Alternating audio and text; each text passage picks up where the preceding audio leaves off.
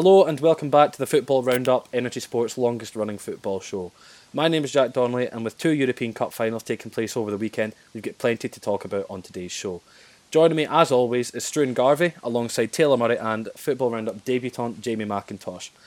As with every show, we start with what I'm going to be calling from now on uh, the big question. I'm definitely not ripping that off from uh, our little brothers, Energy Extra Time, uh, the big shout, that's their own thing. Uh, I'm going to ask my co hosts about a particular topic within football that holds some relevance after the weekend's action. So, this week, with the Europa League final giving us a thrilling 3 2 win for Sevilla and the Champions League final being rife with talented players, the question I'm asking is what is the most entertaining game you've ever seen, either in person or on TV? I'll start. I'll start with Struan with this one. Oh my, that's a. I told you it's a big question. Oh, that's a big question. There's been some good ones in the past. Talk us through some options. Well, uh, the, the first one in terms of recent games was the five all with Hibs and Rangers a couple of seasons ago. Mm-hmm. That was a very interesting, entertaining game. And I, I actually I quite enjoyed the World Cup final between France and Croatia. I thought Yeah. the the recent World Cup finals were pretty pretty dire, but I thought that one was quite um, very watchable final. It's quite end to end. But oh my, oh oh my, can we come back to me? Motherwell six, Hibernian six. I was waiting for somebody There to we go. with There we go. J- Jamie coming in with a strong shout. There we go. Remind remind us of that game, Jamie. It was six all.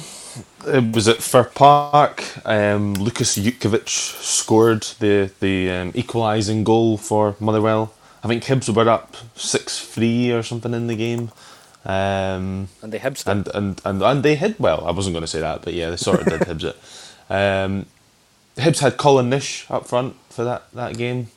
He scored, as always. Um, I was at Fir Park. Craig Brown was the Motherwell manager. All right. Uh, it was it was on TV as well. I think it was on Sky actually. So they, they picked a good game to broadcast, unlike the um, St Johnstone Aberdeen game during the week there.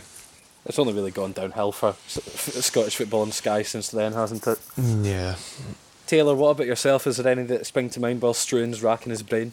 Uh, I would have to say I was only probably it's still uh, probably a testament to how memorable it was, and you'll probably understand why. But uh, it's actually two games, but it came into the one conjunction. It was uh, the two thousand four five final game of the season, and basically just flipping between Rangers, Hibs, and Scott and Murrow Celtic. Oh my god, that was I- I- that was honestly even just being so young. I can remember just being like watching the telly, just and oh, like it just going back and forth. You don't know who's going to win it until uh, until recently. Scott McDonald wasn't too happy, but until he scored that famous like I still don't understand why he didn't square it, but he went himself and somehow lobbed the keeper from like the six yard box. But oh my god, that Inducted was, himself into yeah. uh, Rangers Hall of Fame. yeah, he, he's- he doesn't really appreciate it that that gets No. showed so much these days, but it was that was mem- I think memorable for the Rangers fans, you can see. I wasn't happy on Twitter that the No. the SFL they kind of brought that clip back up again. Well, they wished him happy birthday. Yeah, that's what it was, wasn't it? and um, they used that goal, and he said, "You use that goal every, year." it's not like the only goal I've ever scored in that. Use something else for a change, but thanks anyway, or something. He said. So he did say thanks at the He end did. at least. He- so- he I mean, he's not a least- complete melt, but He was at least partially grateful. yeah. the the the, uh, the league responded to that saying, "Is this better?" And it was just a bunch of him basically scoring like just simple goals. Nothing could be. It wasn't even like uh, you wouldn't even say top quality goals. It was just literally his normal finishes. And then it's just obviously the one above it is the one against Celtic. But oh, that was definitely memorable. I think you can say. I take it that tweet never got a response from him. That, Yeah. that was where he left it. Yeah, he just left it hanging with that one. So I still don't think he's too happy. It's true. And have you settled on one yet, or are you still?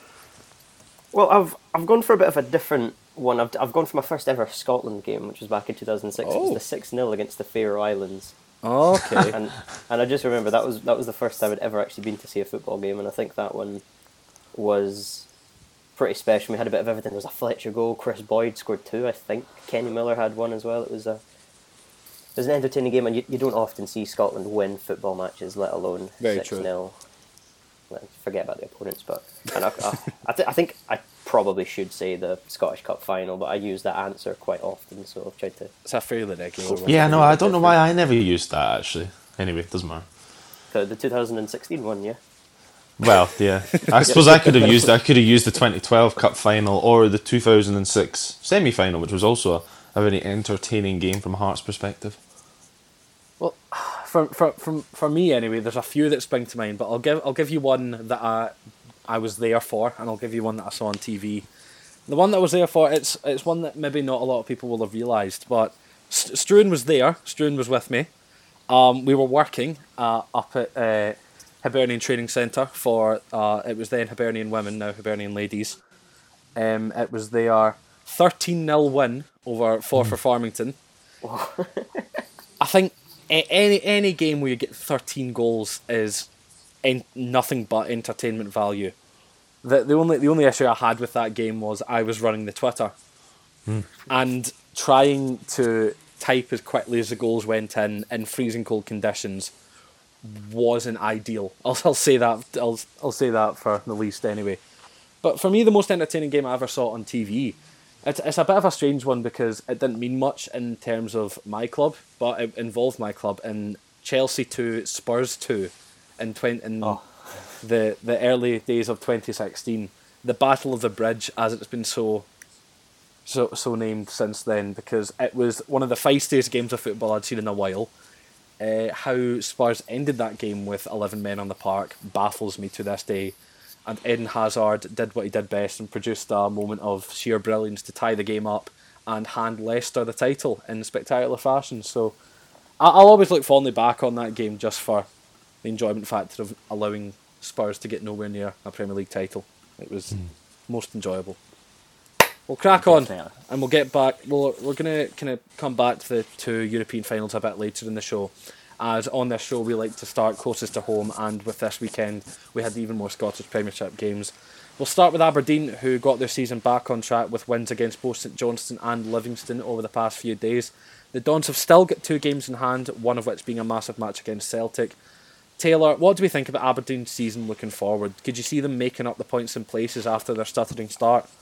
Uh, I did say that when they, after the whole, you know, Grampian 8 fiasco, basically they were going to really struggle, but testament to them, the fact they've managed to come back in and do rather well. I can definitely see them probably, Definitely, Maybe not. probably.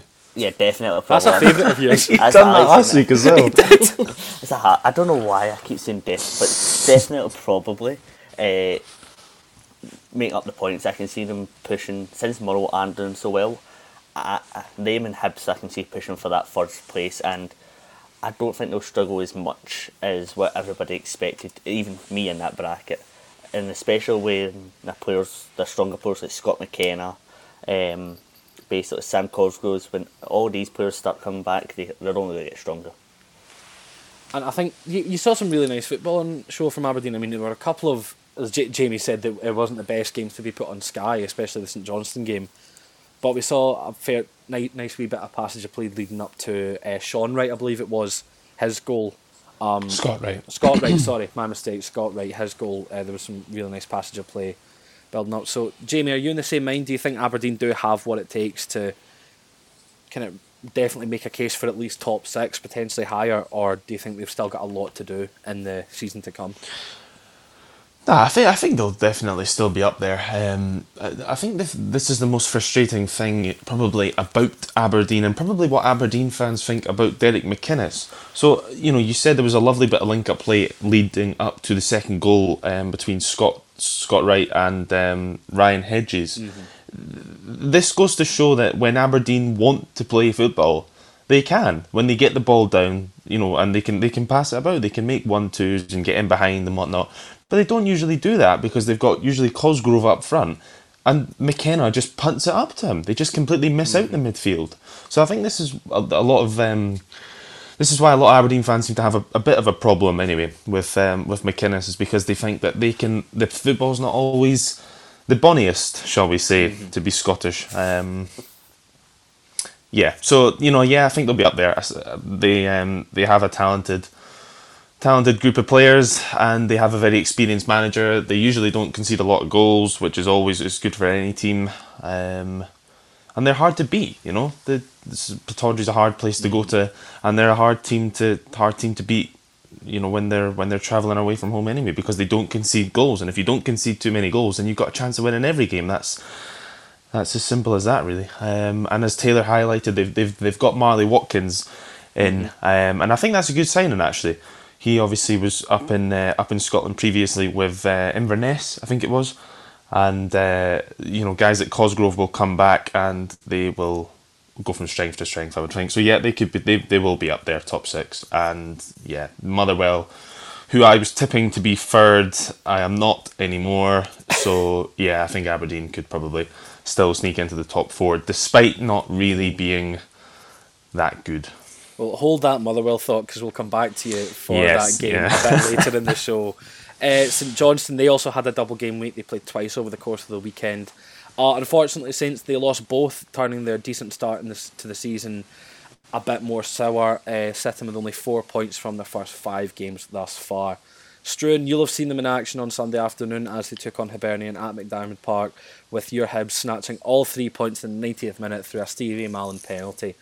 What did you make of the game in general, kind of looking at both sides of the coin? Did St Johnstone, should they feel hard done by by this result? I, I think the perfect way to describe this game is, as you said, snatching the three points. I think St Johnstone were extremely hard done by. They scored a perfectly good goal that was ruled out for being offside. Absolutely, yeah. Um, Hibs had the ball in the back of the net twice as well, both disallowed as a Doidge handball, and then Martin Boyle was offside. But it was a very, very just boring game, I think. Probably better ways to sum it up, but I think there just wasn't too much action in the whole thing. I think there was about four shots on target in the whole thing, one of which was a penalty. It just it just wasn't the best entertaining side. I thought St Johnstone did play quite well though. I think Hibs have really slowed up since a very good start to the season. I do partially blame that on Sky, of course. As soon as Sky started to broadcast the Hibs games, we've seen three full ninety minutes with two goals, both of which were one was offside for the Christian Doidge against Dundee United, and then I, I, would we agree it was quite a soft penalty? It wasn't a penalty.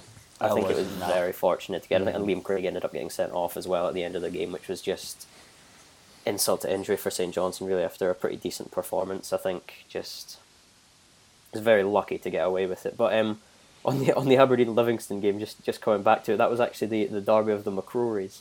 I just realised that Robbie for Livingston the goal. Robbie versus Ross, yeah. Robbie and Ross. Just speaking of, of Hibs as well, who who nearly had Ross McCrorie, but that that didn't happen but we're outpriced apparently.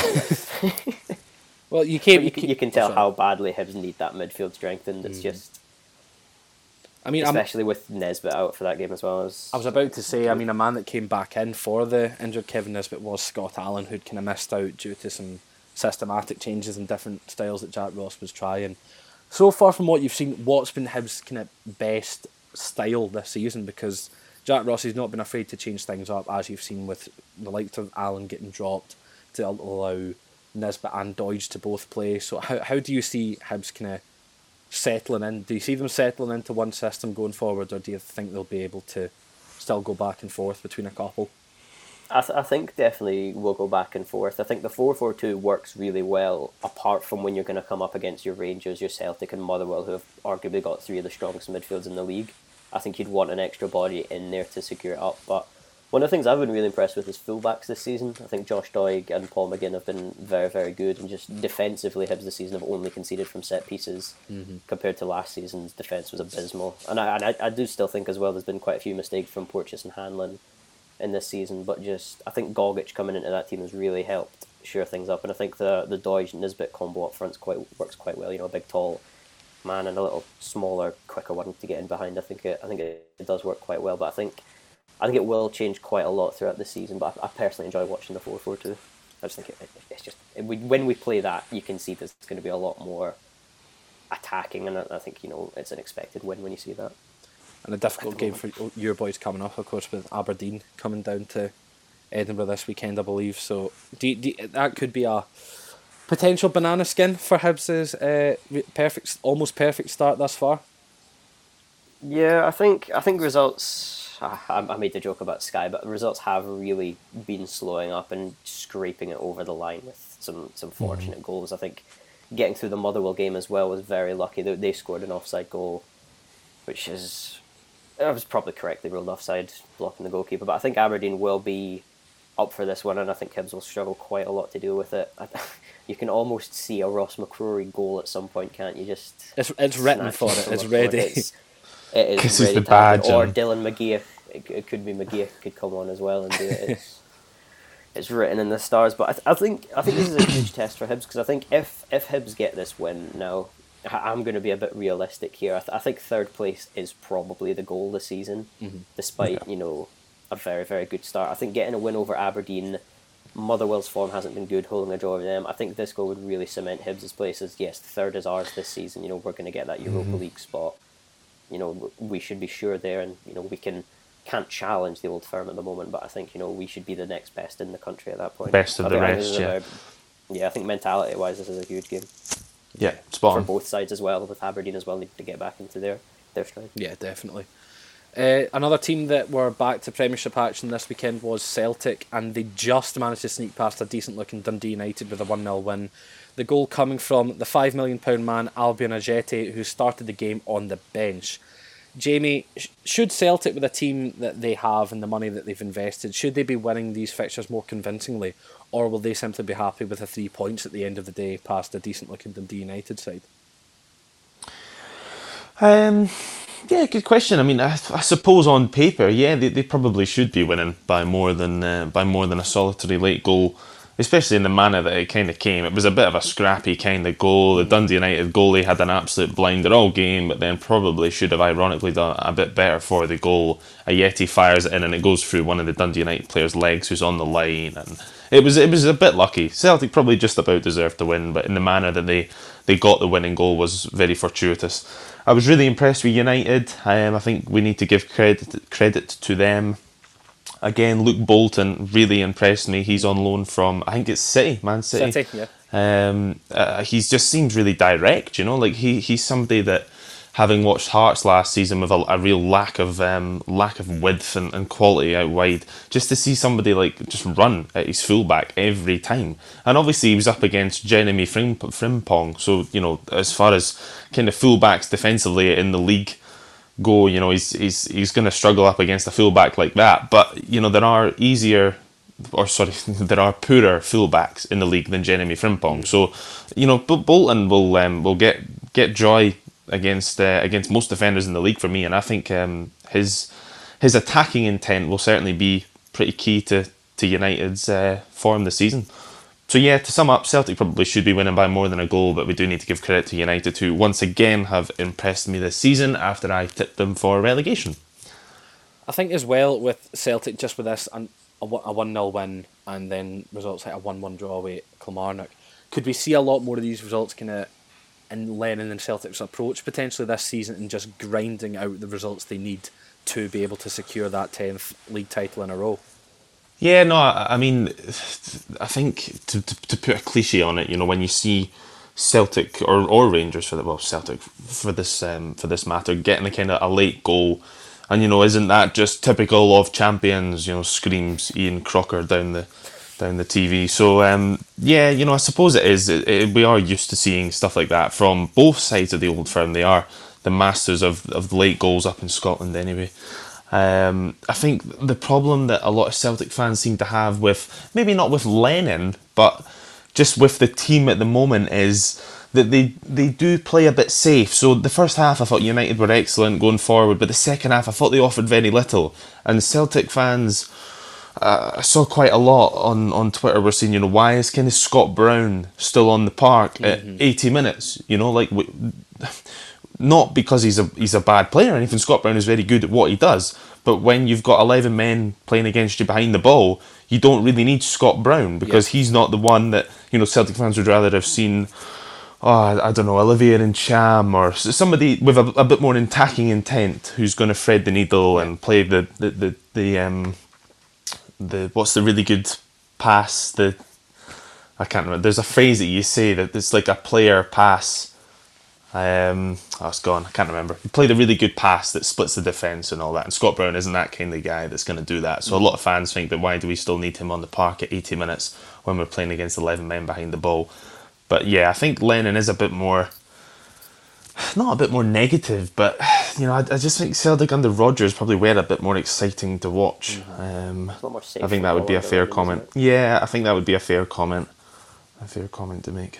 Yeah, no, definitely looking a bit more pragmatic. I think you would suggest under Lennon than Rodgers anyway. But I suppose if it works this season, it'll work, and I don't think there will be any complaints should it work and the uh, te- ten in a row does arrive at Celtic Park. Uh, on the other side of Glasgow, this weekend Rangers won once again as they left Kilmarnock, still looking for their first win of the season. Just a reminder for Sean, probably listening, that's still Kilmarnock without their first win of the season. Uh, a surprise to many was that Alfredo Morelos was left out of the starting 11, uh, giving Kemar Roofe his first start. The switch, of course, paid off with Roofe scoring his first goal for the club in this game. Taylor, what did you make of the Morelos-less Rangers? I mean, are they still as dangerous without their main man leading the line? Uh, yes, I would say so. Uh, if you asked me this about even three, four weeks ago, I'd have told you don't be stupid that the fact when you get somebody in that will hit the ground running like Morelos, but I think the man that's more important to Rangers right now is Ryan Kent. Losing Morelos we can deal with because we've got Itten, uh, Rangers have got Itten in, they've got Roofe in, and they've got Defoe there. Probably could strengthen another striker, but Ryan Another Kent, striker? Yeah, I would say so because you can't. The fact is. How many do Roofe, you need? Well, you've got Roofe and Itten who probably will be in the starting 11 Itten's been played. Itten played in the left. Itten displaced uh, Hagi, did he not in this game? It depends on the system because the one thing, another thing, on the weekend, Gerrard for, uh, which I didn't expect it coming, changed the way they played. They became more. Gerrard under Rangers had been basically more possession based, trying to break down, basically playing the perfect ball. However, this time there was more direct. Um, they were taking shots that were outside the box, forcing Kilmarnock to tuck in a lot more and basically see closing man outside the box, which led to Ryan Kent being able to get the pass to Barisic, which obviously led to the opening goal. This is something that Rangers lacked basically prior under Gerrard, not shooting enough outside the box, always try to find that perfect pass and basically pass it into the net. So that is basically what got them the win, and that could be a key factor. And I think Rangers moving forward. So that's why I think Morelos won't be a bigger miss is what everybody makes. If Ryan Kent goes to Leeds for supposed bids that are coming in, mm-hmm. that is like you can may as well. If we lose Morelos and Kent, uh, bye bye anything. I would even say we struggle to even get second if we lose Kent. You struggle to get second. That's, Yeah, that's so- a big call. No, I, I, Kent is a very big player for Rangers, and we've seen it before. What after Christmas, Rangers are like, and you just need the players that will take the responsibility, as Kent has done thus far in the season. Basically, just going that he's the only player I can see in that Rangers team that is willing to take a man on. I'm not saying that everybody else should be like driven by three or four players, but Kent is the only one I can see capable of actually taking by a few players and producing something right now. So I would say definitely he'd be a big, big loss. No, I, th- I think I'd agree. I mean, I think I don't do think anybody's disputing that No. he'd be a loss. No. But I, th- I think, I think even if you did lose the both of them, you, you would you would still get second. Surely, I mean, you still Yeah, get like at the, at, at, the, the, the at the expense of who? Taylor would ask. Who who would you think would would um, would profit then if, if Rangers sold? Uh, Who would if you get had into to ask, second? if you had to ask me to like today, like to of August, I would say, as it looks like, it'd probably Hibs. But I'm not saying that's going to happen because Kent has said he wants to stay and he is going to stay. And uh, there's no doubt about it. Leeds can prob Leeds supposed bids coming in about 16 million odd. Rangers will bat out of the park. They won't. Gerrard doesn't want rid of him. Kent wants to stay. It's not going to happen. So there's no even. That's why I'm just saying it's not going to happen. But I'm just trying to make the point of the fact that Kent is more important than Morelos. We can afford to lose Morelos, but Kent, uh, you need to keep him for this season. If Is there a is there a money is there an offer that if if Leeds continue to, to up their bid is there a value do you think that Steven Gerrard has in his mind where he would think yeah okay this is a good deal actually. Obviously Rangers paid I think it was seven million for him. Yeah, so you know if Leeds offer twenty one you know do, do you take that? That's I feel like three you, times what you Well, we paid a million for uh, Rangers paid uh, a million for Morelos, and basically uh, Rangers value him at roughly about eighteen to twenty million. So the what I'm looking at is Rangers invested, which I thought was a little bit over the odds for Kent, but I feel like it was I'd say about five six, but they paid seven million for him. Yeah. So in my mind, and probably I don't know if this makes actual complete sense, but they probably value Kent a lot higher than what Morelos would be. I'm not saying he's going to be like 40, 50 million. No, no. I could see them probably having a value closer to like the end of the twenties, maybe, maybe just pushing thirties. Like that's their valuation. But that's just how highly they rate Kent. And to be fair, if Premier League clubs are coming looking for him, that is not like I'd say too much to ask for. For like all your Premier League clubs and basically clubs that are like high European in the Champions League. So I, I think just now that is probably just like to try to bat folk off. But I can definitely see Kent being probably Rangers' most expensive asset. Well, I'm, I mean, I can, I can understand that, but I think it's going to be there's going to be some day in Scotland when a player uh, leaves the league for thirty million pounds. That's going to be something really special. Yeah, it could be the turning point in Scottish football. You, you would like you would like to think so. I mean, once players start going for that amount of money, there's no reason mean, why it can't. I think continue. Edouard could be that kind of player. Yeah. Yeah, That picture of- I definitely Edouard looks more right now. Looks more likely could be that player, but I don't think Kent's that far off. If he continues playing the way he is and add more numbers to his game, I can definitely see him being up there. It is just um, it's baffling to think that you you still think losing the two players you would struggle to get second when you've not even conceded a goal yet this season. And your defence has been fantastic, and you've not even got it nailed on. You've not even got it nailed on. You've had Connor Goldson, Barisic, and Tav, I believe, have been constants in the back four, but your the second centre back it's kind of switched between Helander and Balogun. So, you, how how important do you think it is now for Gerrard to nail down a starting centre back, Joe, or do you think he's better just being able to switch between a few options? Uh, the uh, the defence, the, the three constants are always Barisic, uh, Goldson, and Tavernier. So I feel like you can, as much as you say, don't tinker with something that's not broke. I feel like you can get away with if you have three constants and obviously that one that you can chop and change. That will always have that element of competition with that place, and basically you've got obviously you've got the experience of Helander, the even better experience of basically Balogun, and you've got Edmundson who's not a bad uh, centre back. He's just young, so he's obviously a little bit raw. So definitely Gerrard in the past has been tinkered too much, and it has cost goals. But I think he's slowly but surely finding the perfect duo. And me personally, I think you see Goldson and Balogun together, they look assured, you know, no nonsense. But Helander is definitely somebody that's worth three, four million is not a bad replacement to come in to basically steady the ship. I'm even steady the ship to even produce some of the performances that he's been putting in. Uh, just quickly on Rangers defence before we move on. You know, we we spoke about Aberdeen Rangers on the first day of the season. We, we we spoke about how Aberdeen offered literally nothing. They were terrible. Then Rangers beat St Mirren and St Johnstone 3 0 at Ibrox.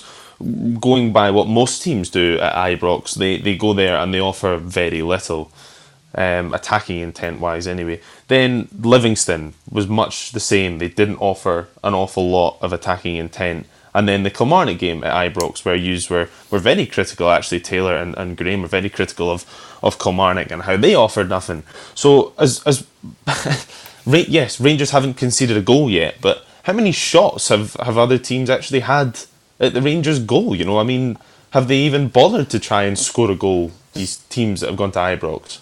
I think that's where you have to come down to the managers of other teams. Like, I, Yeah. I, I, I, I, s- I said to It's not Rangers' problem, Yeah. obviously, but It's just the way it's, it's just the ment. This is how I feel like I've seen someone say the fact that other teams, it's, they're totally entitled to. By the way, hundred percent entitled to. I'm not saying that they're not, but other teams are coming and basically sitting and not have no basically willingness to go forward. And as the comment said, they're literally putting in jeopardy the theatrical of basically football. So they're turning it from basically football is a sport that you love to watch, and basically it's just beautiful to watch. To now, it's just basically you're groaning, and then you just hope for what five minutes of excitement towards the end to see if you can nick something.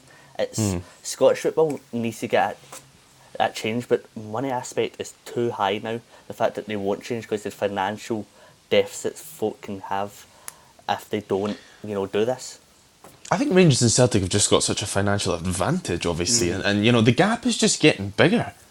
You know, it's not, it's not, it's widening. Yeah. The the gap between Rangers and Celtic, and for the best of the rest, this season could be even bigger than than last, which was pretty big last season Yeah, as well. So, was. you know, I just, I don't know. I, I just think the gap is widening, and we're we're not really moving the the right way for as the good of the game in this country, if you like. But yeah, Taylor's right. I mean, okay, hats off to the Rangers defence. They haven't conceded a goal yet. But for me, I'm looking forward to when they go to Easter Road in the middle of September, and then the first uh, the first Old Firm in October. Oh, they'll, they, they'll be the real the real test for this Yeah, Rangers defence. Oh, definitely. I Um, thought Aberdeen was a big test, and the fact that they passed it with such fine cover colours was testament to them. But it's still, it is actually the fact they've equalled a post era record for Rangers and could Mhm, po- I was gonna say. potentially break it against Hamlin Accies. But you know, you could probably see them banging out a 3 0 win because it's Accies. 'Cause it's they up somehow.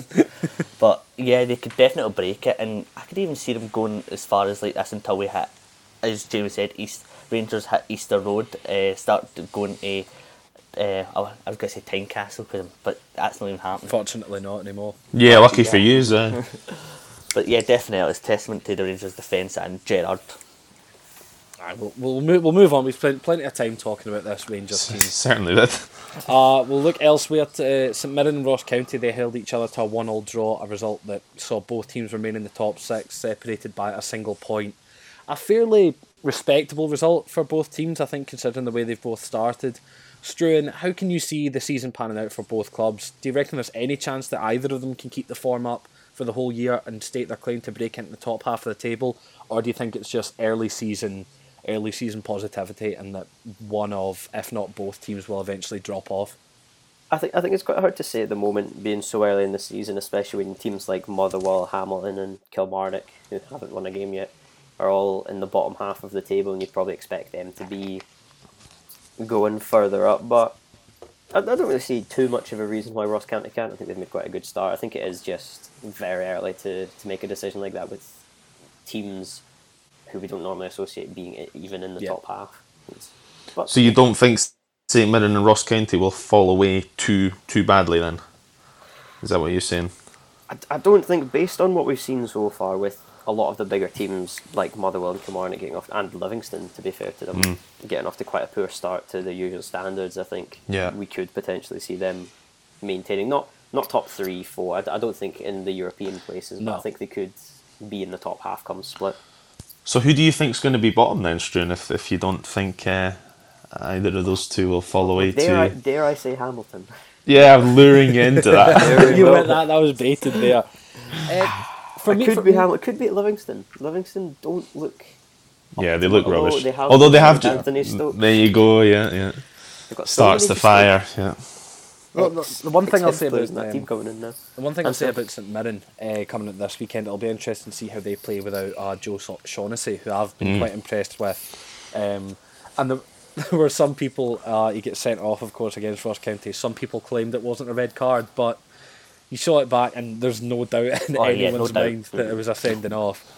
Well, Jim Goodwin said it wasn't a red card, and uh, J- Jim Goodwin has made many tackles like that in his career, so it doesn't really surprise me, to be perfectly honest. How long ago was his career compared to Jim, well, the Jim, Jim, Jim Goodwin actually, now? Jim Goodwin probably is, is proud of that tackle. He probably, Yeah.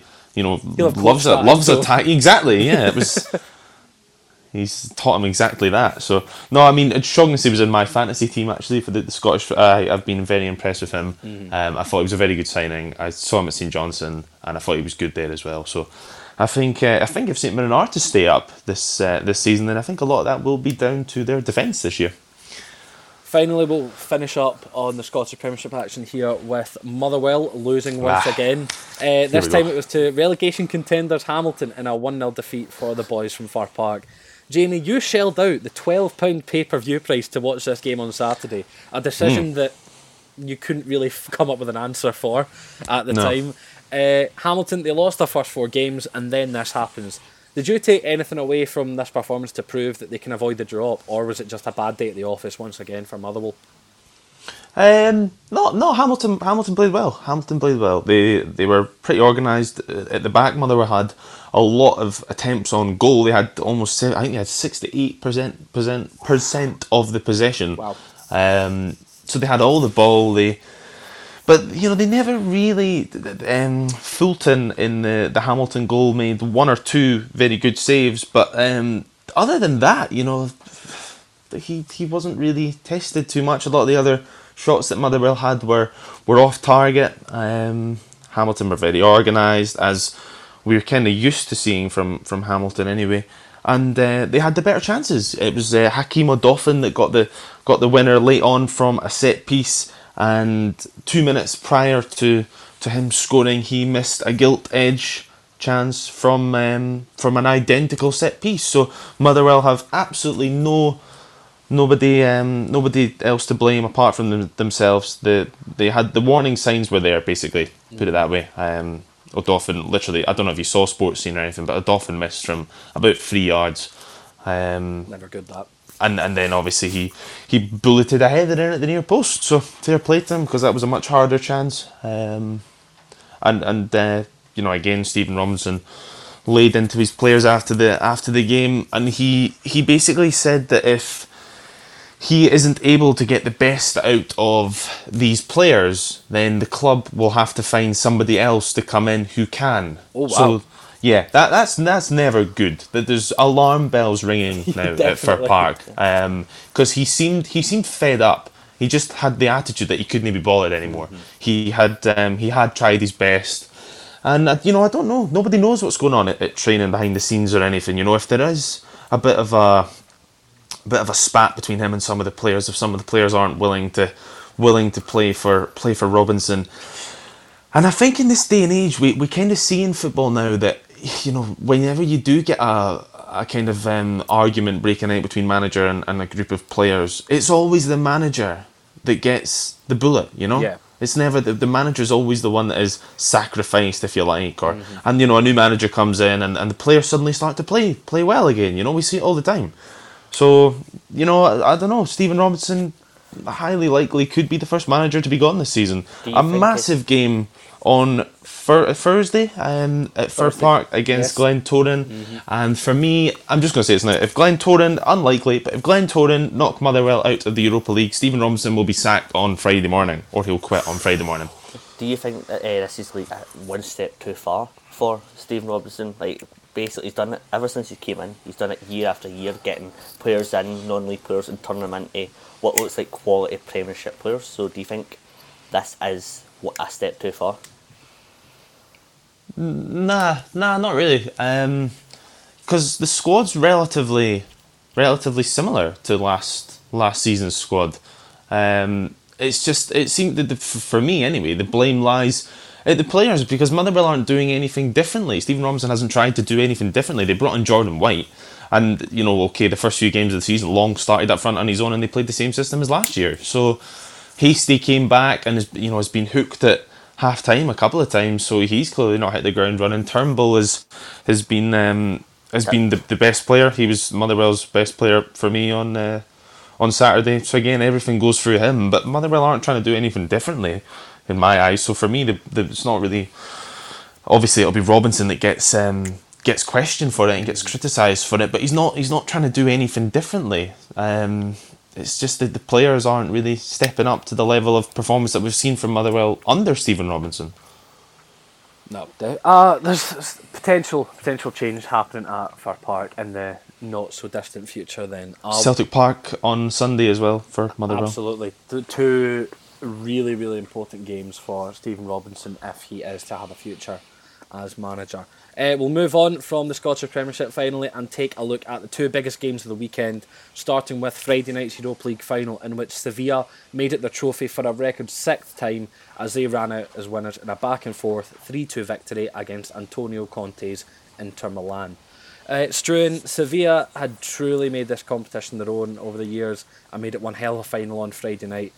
with all that the head coach uh, Julen Lopetegui had to double check how to say that name before the show, uh, all that he's gone through in the past couple of seasons and how much their players have gone through just over their careers, how much do they deserve this victory and this trophy? Oh yeah, I think massively. I think that Sevilla team, it's not really full of your big superstar names in Spanish football, but I think they've worked together as such a strong team and they've just they just pulled out of the bag when they needed to in this tournament, despite giving away a penalty against Wolves, Man United, and Inter Milan. Diego Carlos then comes up with a pretty crazy bicycle kick that Lukaku puts into the back of the net, and I, I think they were very deserved winners when you look at the the run they had. They demolished Roma. They got past Wolves. They got past United, who I think were the favourites for the tournament, and then they fell behind against Inter Milan in the final, and still actually they fell behind. Went then took the lead. Then it was level again, and then took the lead later on again, and every single goal was from a set piece. So I think mm-hmm. they were they knew how to win, and I, and I think they definitely deserved it, especially with players like um, Jesus Navas, who's been at the club since. He hasn't been at the club since, but he was there when they won the first Europa League back in the mid 2000s. So, yeah, I think it was a really nice story, and it's it's almost one of these things that you know you, you don't want to go away to a certain team, you don't want to play someone you know what whatever position in the league, you just don't want to play Sevilla in the Europa League. That's that's their competition. It's just almost there's no point in showing up. And I, th- and I think it's a very, very good Inter Milan side that they beat. I think everybody, well, not everybody, but a lot of people were fancying them and Antonio Conte to pick up the trophy, and especially They were once took the favourites, yeah. Yeah, you would say so. Yeah, after after Lukaku was brought down by Carlos and scored the penalty, you just kind of thought, oh, That that, could- that, that could, could be be them. it, they yeah. could just get a couple, and then Conte's defensively, you know, they weren't really going to concede from the looks of things. But Conte himself nearly actually got sent off after their wee altercation with Ever Banega, who, again, I, th- I think dominated the game as well. I think he's off to Saudi Arabia in the summer, but he looked fantastic. He is. Yeah. Another young player in the team, and Luuk de Jong as well, the man who couldn't do it at Newcastle. Former Newcastle man. Two goals, an absolutely fantastic header. are both good headers. They were Yeah. both really good. I was impressed with his performance on the whole. Uh, we'll look at Inter for a moment. Uh, Conte is he's had a lot of financial backing and spent close to two hundred million on players, a number of which you would argue Premier League rejects in uh, inverted commas, with the likes of Asa Young and Christian Eriksen. Uh, he's assembled a Sanchez. Sanchez, of course. Moses. He's assembled a squad. Moses. It would, the, the squad itself, it wouldn't look out of place in the Champions League. He's got a lot of talented players like Lautaro Martinez. Uh, I really like uh, Nicola Barella in the midfield as well.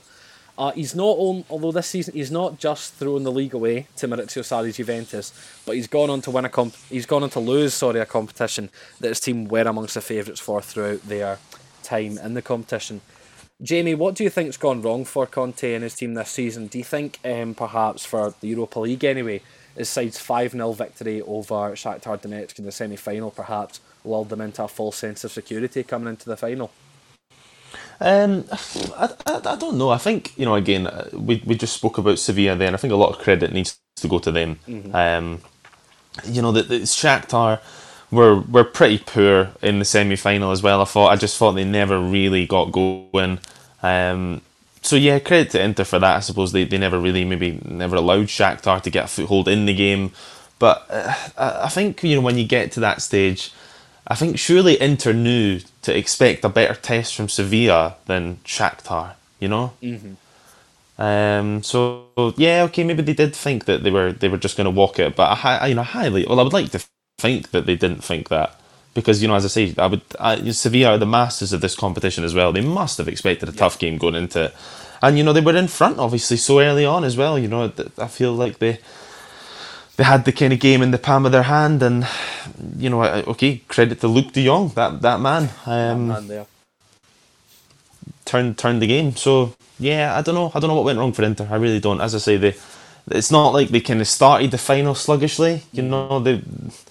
I thought, to be honest, with you, Sevilla actually had the, a really good chance just before Inter got that penalty. I think it was one just just about cleared off the line anyway. Um, and then Inter went up the end and, and Lukaku knocked it away from that centre back and uh, and he brought him down. So I don't know. I don't know what was, don't know what went wrong for them. You know, as I say, they were in the lead and they, they kind of had it had it to lose. If you like, Yeah. you know, they were favourites going into it. And when you, you said it yourself, Struan, when when they got in front, you kind of expected them to just go on and win it with not with considerable ease, but you know, we, we spoke about Conte's defensive qualities. We've seen it before, and um, you know, you thought that if they'd maybe scored the second goal and gone 2 0 up, that, that definitely would have been it.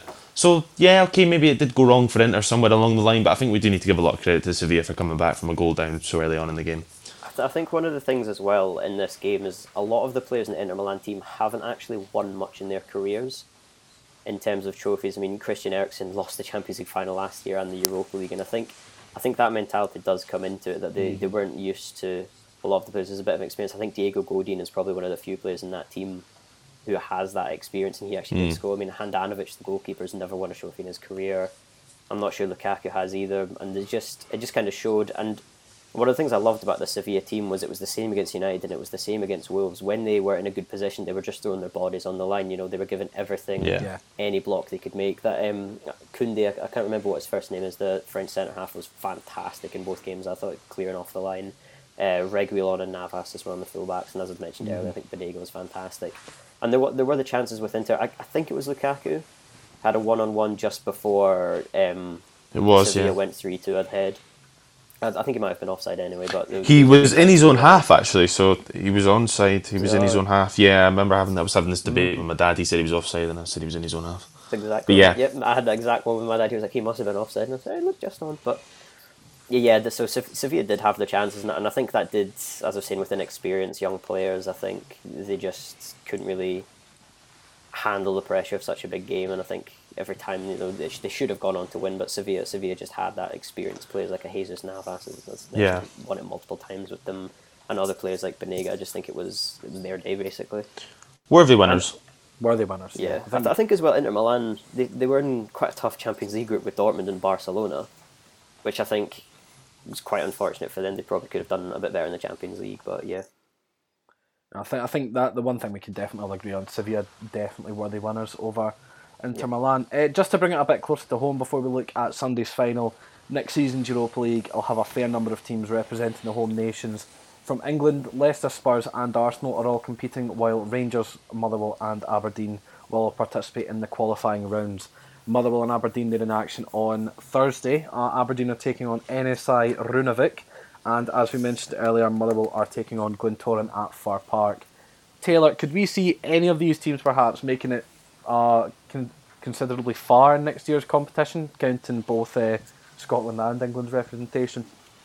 Uh, I'd, I'd hope so. I feel like the old firm need a little bit of help when it comes to the coefficient for Scotland. Because now Scotland are up in 14th, and the fact is we've now got a second Champions League We do, spot yeah. uh, to qualify in, so that is obviously great for the game, more revenue. So hopefully, as we talked about earlier, Scottish game could get bumped up in base and quality. But it's got to the point now where the old firm, especially last season with Rangers making it from the first qualifying all the way to round of 16, the, the two old firm have done absolutely magnificent, but they need help. So your Aberdeens, your Murrows, or even when it comes to like your Hibs, you need to when need to start progressing further and mm-hmm. even broaching on it and getting into group stages, or even see see making it to the last qualifying round. That is that can do well if the old firm get into group stages. That boosts it up even further, and hopefully that would benefit them. But you know, I'd benefit like the other clubs in Scotland more Yeah. revenue. But however, it's can I see it? Murrow, as Jamie said, Glen Torrens, I can see them probably running over Murrow, but I'm hoping Aberdeen they put in a good performance last year uh, when even when they took on Burnley. But I so they did. so uh, hopefully Aberdeen of that team uh, can make it into a group stage and we can actually have like three Scottish teams within Europe. And could you see one of Leicester, Spurs, or Arsenal potentially going all the way?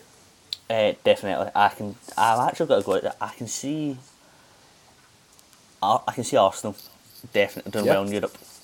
I always think Leicester, uh, they, they could be a hit or a miss, and Spurs under Mourinho, uh, pff, it's going to be brutal to watch, but we don't know. I really don't know. Mourinho ball, I, I could not tell you. The new ball. Honestly, like I, that I think we bus could see be quite a similar. Um, I think we could see quite a similar Mourinho to the to the 16-17 season with United when he basically just sacrificed the league and went all in for the Europa League. I, I wouldn't think judging by how competitive the top Yeah. four is looking in the Premier League, I wouldn't be surprised if he does that with Tottenham again this season. Arsenal All have the in the. Europa League basket. Arsenal did really well with their transfer window. I think this uh, this season. They've not made basically too many. They've not actually made a signing, but hopefully get they have, Gabriel. In fact, I like, yeah, they've got Willian. They've hopefully getting Gabriel. Uh, Lacazette still there. Aubameyang looks like he's got signed on a contract. He already has. Has he signed? Yeah. I didn't even. Oh, look at that! I'm up with my news.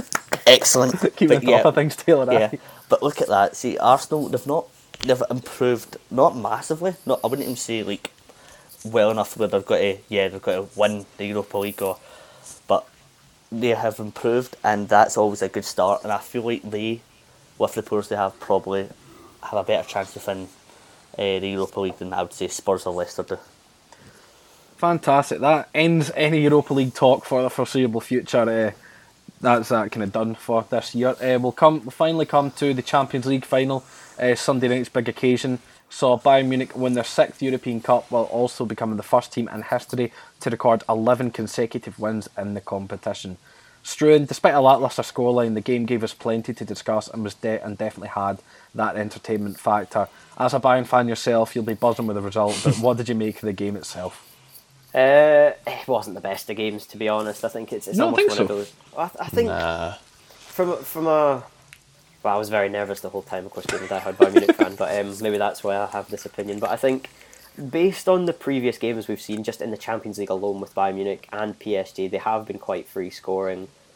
I, th- I think the way PSG set up was just, you know, they were going to hit on the counter, and when you have Neymar, Mbappe, and Di Maria up front, you, you've You got one of the best yeah. front lines in the world. I mean, there's a very defensive midfield, which included two holding midfielders in Herrera and Paredes, and Marquinhos, who's naturally a centre half. So I think Yeah. they were they were ready to take in the Bayern pressure. But I, th- I think it, it was quite an entertaining game. I think Manuel Neuer had a fantastic game. I think Absolutely.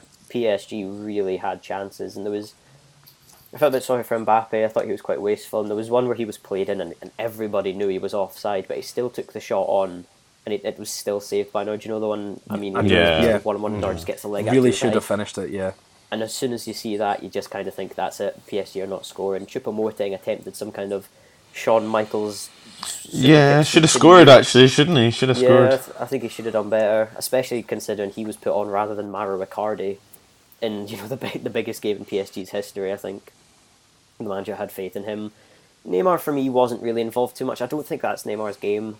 Being you know the team defensively, you know every single game for PSG in the league they'll be on the front foot, and just about every single game in the Champions League they'll be the ones doing the attacking. So I think this was very different for him and and Mbappe of course as well. I think the two of them were not used to this kind of pressure, but I think Bayern Munich just controlled the game. I mean that that squad is is phenomenal. I don't think Alphonso Davies had his best game, but No, he looked nervous throughout. to be yeah, a nineteen-year-old playing in the Champions Yeah, you League. can't final. blame him. Yeah, absolutely not. Yeah, I think I think he gave a good account of himself. I think Kimmich was fantastic, and especially with the the Boateng injury very early on as well. So that was quite a, a big loss for Bayern, one of the most experienced players. But I, th- I think the rest of the team just stayed in. I think I think the decision to play Kingsley Coman over even Perisic was turned out to be phenomenal from Hansi Flick, and I think the way the team played, I just think they were deserved winners. But I I think PSG won't be too gutted in a few days when they look back on this result. I, th- I think losing Thiago Silva will be very big for them, club captain, but I think they've shown a really good account of themselves in the Champions League this season, and I think next year they will be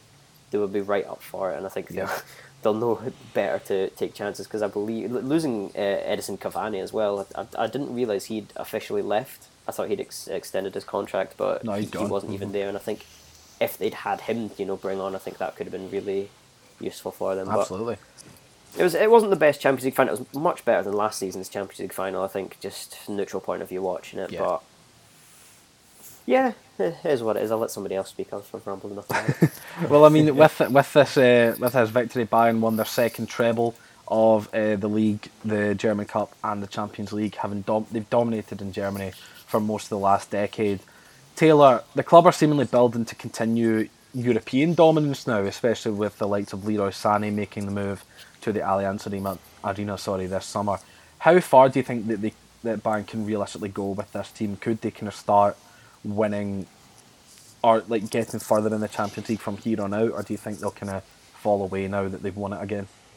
Uh, I can see them winning back-to-back Champions Leagues. They've got to do it again. That team is, as well, uh, if you've listened before, Graham's Graham's analysis is there's not a chink in basically their armour. Yeah, and definitely we've got Alphonso Davies, who's come in and just been unreal at left back for Bayern Munich. You've adding, you've got Lewandowski, who scored 55 goals last Ridiculous. season, which is ridiculous. Been done out of Ballon d'Or. Absolutely. A criminal. Yeah, like Yeah, then you've got um, Pavard. Uh, in fact, you've got Pavard, who was even in playing, really. In fact, I think he was out injured, wasn't he? Yeah. I think. Well, he was, Or- on, he's on the yeah, bench at least. no, he was on the bench. from injury, but he, He wasn't just came- 100%. He's not 100%. Still got like the uh, best fit. right back in the world, Kimmich, who can just slot into that Yeah. position. Kimmich got can the literally Kimmich. play anywhere. So I'm adamant that guy can play up Lahm, front and probably overtake Lewandowski. Like honestly, Kimmich is just a, a great utility man. You've got Sane coming in. You've got Kingsley Coman who left. Fun enough, left PSG in a free to join Juventus and then scored the one goal against uh, P- PSG. You couldn't write it. And then a, a weird fact: Alphonso Davies and his girlfriend are the first couple to ever win the Champions League in well, the same season. she's not won it yet. She she's still getting. I'm telling you, she's no, it's the going to win. semi-finals. No, they're going to win it. They're definitely. Who So do you think she was supported in the in the final? Definitely. That's a fair Bayern. point. It's a fair point. Definitely. Actually, because she plays for PSG, so Yeah. you don't Got, know. got like a half and half scarf. oh no! Uh, but Bayern Munich are just unreal, and I just can't. I can definitely see them win back to back. And I said I said it yesterday when I was speaking about this. Thomas Müller is the most underrated player I've Aye, ever seen within football. That man, Kermit the Frog himself, definitely called, should be getting more Hold on. recognition. Have you just called Thomas Muller Kermit the Frog? Have you never hasn't his impression of Kermit? No. It's pretty good. Oh, it is, it's outstanding. Like I'm adamant he plays it. It's pretty good. And I like And- his, his, he's quite funny as well, isn't he? Oh, his jokes. You play know, on words. Kingsley Goldman, Levin Goldsdowski. Just it's, oh, it's, it's, you can, the man's got everything. Use a passport as a phone to avoid journalists. He also came is- up with the Roadrunner nickname for uh, Alphonso did. Davies as well. Yeah, he's underrated. He's a good man. He's a good football player, and he's a good captain with a good team. What more do you want? Exa- Well, not much. crazy as well. That, oh, sorry, I was just going to say that before this season and Flick brought him back into the team, um, Joachim Low had said that him, Jerome Boateng, and I think Mats Hummels would never never play, Play for, for Germany team again, yeah. And all three of them have had fantastic seasons.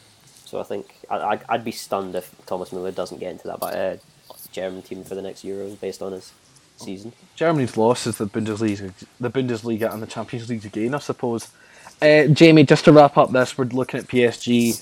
Uh, Kylian Mbappe, we've mentioned already, it was uncharacteristic of him to miss as many chances as he did.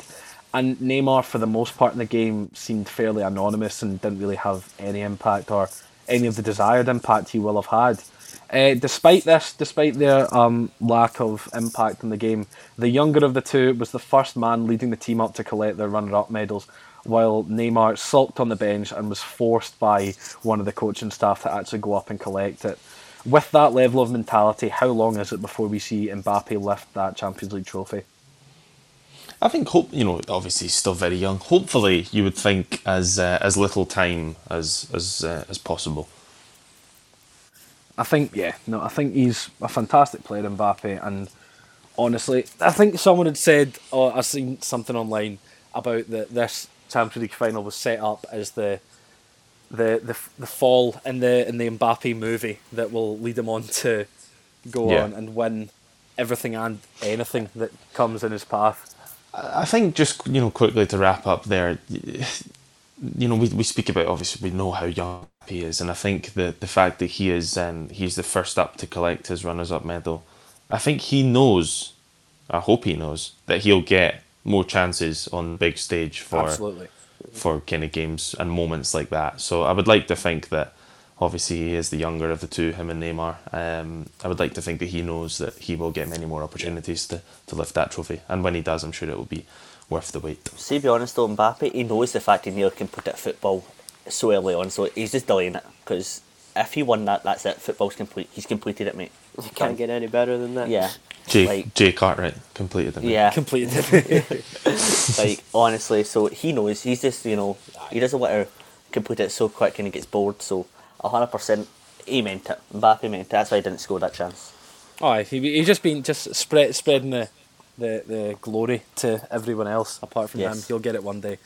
Uh, we're going to wrap Robert up the show. Lewandowski have it. We're going to wrap up the show with a new segment called "The Week Ahead," where we each pick, which where we each pick, sorry, something in the coming days that football fans should be interested in, or at least make notice of. This can range from transfers to midweek matches, or if you're Harry Maguire, court cases. Uh, Struan, why don't you start us off? What should football fans be keeping an eye on uh, in the next week or so? As as you said, I think Harry Maguire's um, trial is probably one of the biggest things happening in football at the moment.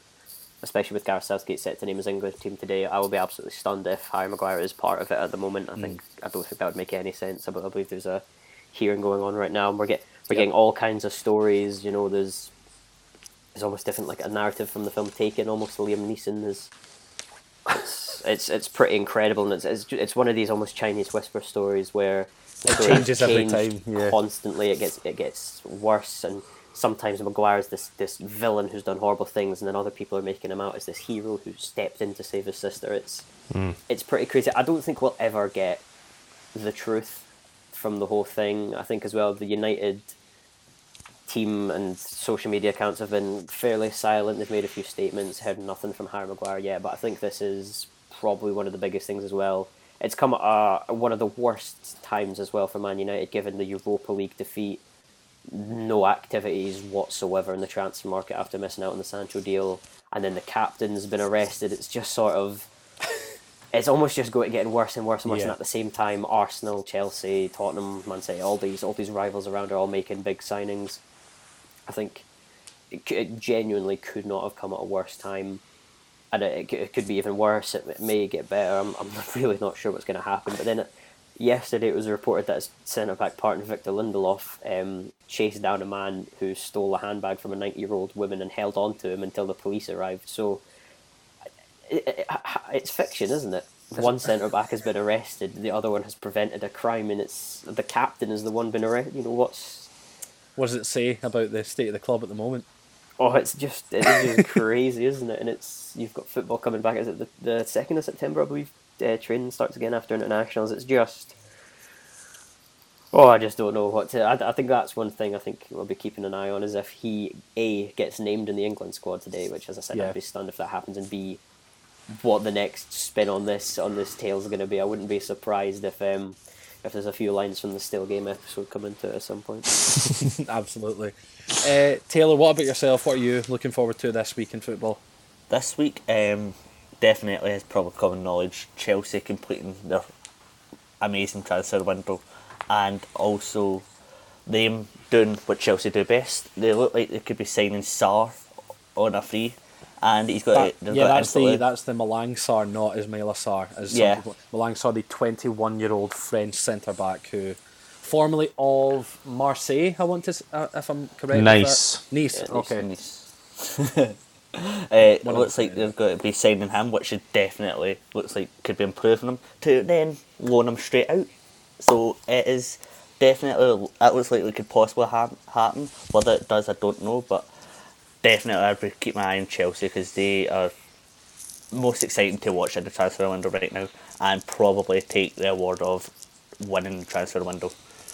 Well, ju- just to, just to if if you do get a trophy for that, I think I think Chelsea would. Just to uh, give some context to Taylor's point, uh, Chelsea they're making massive moves in the transfer window this week. Um, they seem to have all but confirmed. Fabrizio Romano himself confirmed with a "Here we go" that Thiago Silva, uh, former PSG captain, will be arriving in London to sign with Chelsea. Uh, they're also expected to wrap up deals for both Kai Havertz and Ben Chilwell this week. Um, really improving on areas where they were weak in a lot of the season. But I- I'll, I'll make a point that I'll probably make again in another podcast in the future. Chelsea still won't be competing at the top level unless they sign a new goalkeeper, which Yep. might be a bit more difficult now that funds have been allocated elsewhere. But I think signing two centre backs potentially on free deals could really mean that Chelsea still do intend to spend money on a goalkeeper, and I think they really should be. Um, it's been it's been excellent for Chelsea, and I really am interested to see how everyone gels together in the team next season. Are they not linked with signing France's under twenty one goalkeeper? It escapes me exactly who what Uh, the name Nolan. was. But There- There's, y- there's yeah, been a number goalkeeper. of names thrown about uh, recently. There's Jan Oblak of Atletico Madrid, but I think he's far too pricey. Um, there was a Mendy. Uh, there was a Mendy from Nice or Lille, one of the two, uh, and Mike Maignan, I think his name is as well, coming from France. Is that Mendy, who's the Senegalese one? Yes, uh-huh, yeah, I think it's Rennes he plays for. Rennes, my, my Yeah. mistake. So there's been a number of goalkeeper name options thrown about recently, and it'll just time will tell whether But- they commit to any one. yeah, watching Chelsea transfer window is definitely exciting. and This week looks like to be probably the the ending of the movie I see, where you know you get the plot twist. Uh, well, Where- the, the where- where nothing Hit happens. Sancho and all. Yeah, Santa just walks out on the first day of the season. That would be something different. Uh, It's it's just good because Thiago Silva signing could mean that Alex from Glasgow is back in employment. He's dusting off the bucket hat for an announcement video. you, you you would love to see it. He's a Chelsea fan as well, so there's there's potential there. Is he? He is. He is. They're missing a trick if that doesn't happen. They really are. Uh, Jamie, what about yourself? What are you looking forward to this week? I'll give you a couple then, actually, if that's Okay, all right. absolutely. so all the Scottish teams in Europe this Yes, week, I'm looking forward to seeing how they get on. Celtic have um, quite a tough tie, actually. I said when the draw was made that the Hungarian outfit. I'm going to Ferencvaros. absolute. I'm just thank you. I that, that them. I them as well. Aye, they're playing them. Uh, that's a tough game for them. Yeah. They, they that that could be a banana skin. Um, they, they obviously played some nobody's Reykjavik Icelandic fishermen in the first uh, in the first qualifying round. So this is a big step up, and fortunately for Celtic, you know they have been playing league football. Um, Yeah. So they, they, they kind of they, they should be sharp enough to to get past, especially at home. But if that tie was away from home, that that could have been a banana skin for them. Um, Aberdeen and Motherwell also at home. Um, should all, all three should really progress, but uh, I'm looking forward to seeing seeing them them all, seeing how how they get on. And uh, just quickly on a, a little bit of transfer business, um, Huddersfield Town I knew you were going to bring are are about to uh, yeah. Huddersfield have announced uh, announced relegation. Well, they've not announced it yet, actually. But uh, Joel Pereira is expected to sign for Huddersfield on loan from Manchester United. Um, I, I'm not sure if they need somebody to a new water boy or something. But uh, I, I, I'm I'm I'm told it is. Uh, I'm told he is he is uh, he's going to be playing in goals for them. Um, so they clearly haven't seen his his highlights from uh, from last season at Hearts. So uh, yeah, that's something I'm looking forward to seeing happening, seeing how that gets on, seeing if that goes through. Sorry, I should say, because that's in the next week, I, hopefully. th- I think all of us are looking forward to seeing if that does go through, how he gets on, if if there is any improvement to his. You couldn't even call it form up in up in Scotland. It was just Well, horrific. Per- Pereira's lucky because he's been able to train um, through through lockdown. Did you know that he's he's exempt from um, from all How come? COVID COVID because he can't catch anything. So Ah, Ah, there we Oh go. my. There we thank go. you, thank you, I thank like you. that. Well, as for me, there's a couple of things as well. Um, I don't. It might have been brought up earlier in the podcast. I can't really remember. But this afternoon, on the day of recording, uh, Steve Clarke's announcing his Scotland squad for friendlies against Israel and the Czech Republic. It's looking like there's going to be a number of players getting their first call ups. Um, which McCrorie is? It? I always forget. Which which Robbie. Mc- Robbie Robbie. Robbie McCrorie seems to be nailed on to be getting a call up as a potential backup to whichever keeper starts, and Lyndon Dykes seems to be nailed on to be getting a call up as a striker. I'm putting money on Billy Gilmour getting a call up in this squad as he wasn't included in Scot Gemmill's under 21 squad, so I could see the Chelsea man finally getting his first um, crack of the whip in the first team. But also, uh, it's at the start of next week, but it still falls under the bracket since we're recording on a Tuesday. All or Nothing Tottenham Hotspur comes out on Monday. And Does I- it? yeah, the 31st of August, and I am buzzing for it. I just can't wait to see how much nonsense can from this season can actually be fit into one TV show. Um, there's been so much happening at Spurs over the season, and I really want them to be able to do it justice because there's been so much idiocy and lunacy and stupidity surrounding Spurs this year. And I really hope Amazon have been able to capture as much of it as they possibly can. I mean, I- I'm not the only one that's this excited for it. Surely, I think I, I take No, we're, we're all looking forward to it. yes. Yeah, especially the billboard that went up at. Stamford Bridge. Oh, the billboard was excellent. It was, uh, in case anyone hadn't seen it, Amazon had, uh, put up a billboard just down the road from Stamford Bridge. Pictures of Mourinho saying, "Have you ever wondered what your ex has been up to?" like, very good. Very good. I That's was a fan done. of it myself. Um, well, Can't that, wait to see Mourinho behind the scenes. oh, absolutely. uh, well, we've seen alleged clips of him already, and Yeah. it proves that he's just as barmy as we all thought he was. well, We've seen Vieira, we've seen Guardiola, now it's time to, and we've seen Jack Ross in the Sunderland documentary, so it's time to see Mourinho now, all big characters, I'm sure. and a bit of Pochettino. Uh, that brings this episode of the Football Roundup to a close. Thank you very much for tuning in. Make sure to subscribe to Energy Sport Podcast wherever you get yours and follow us on Twitter to keep up to date with all sorts of sports content from Napier's finest. Thanks very much to Struan, Taylor, and Jamie for joining me today. I'm Jack Donnelly. This has been the Football Roundup. Thank you very much for listening, and we will see you next time.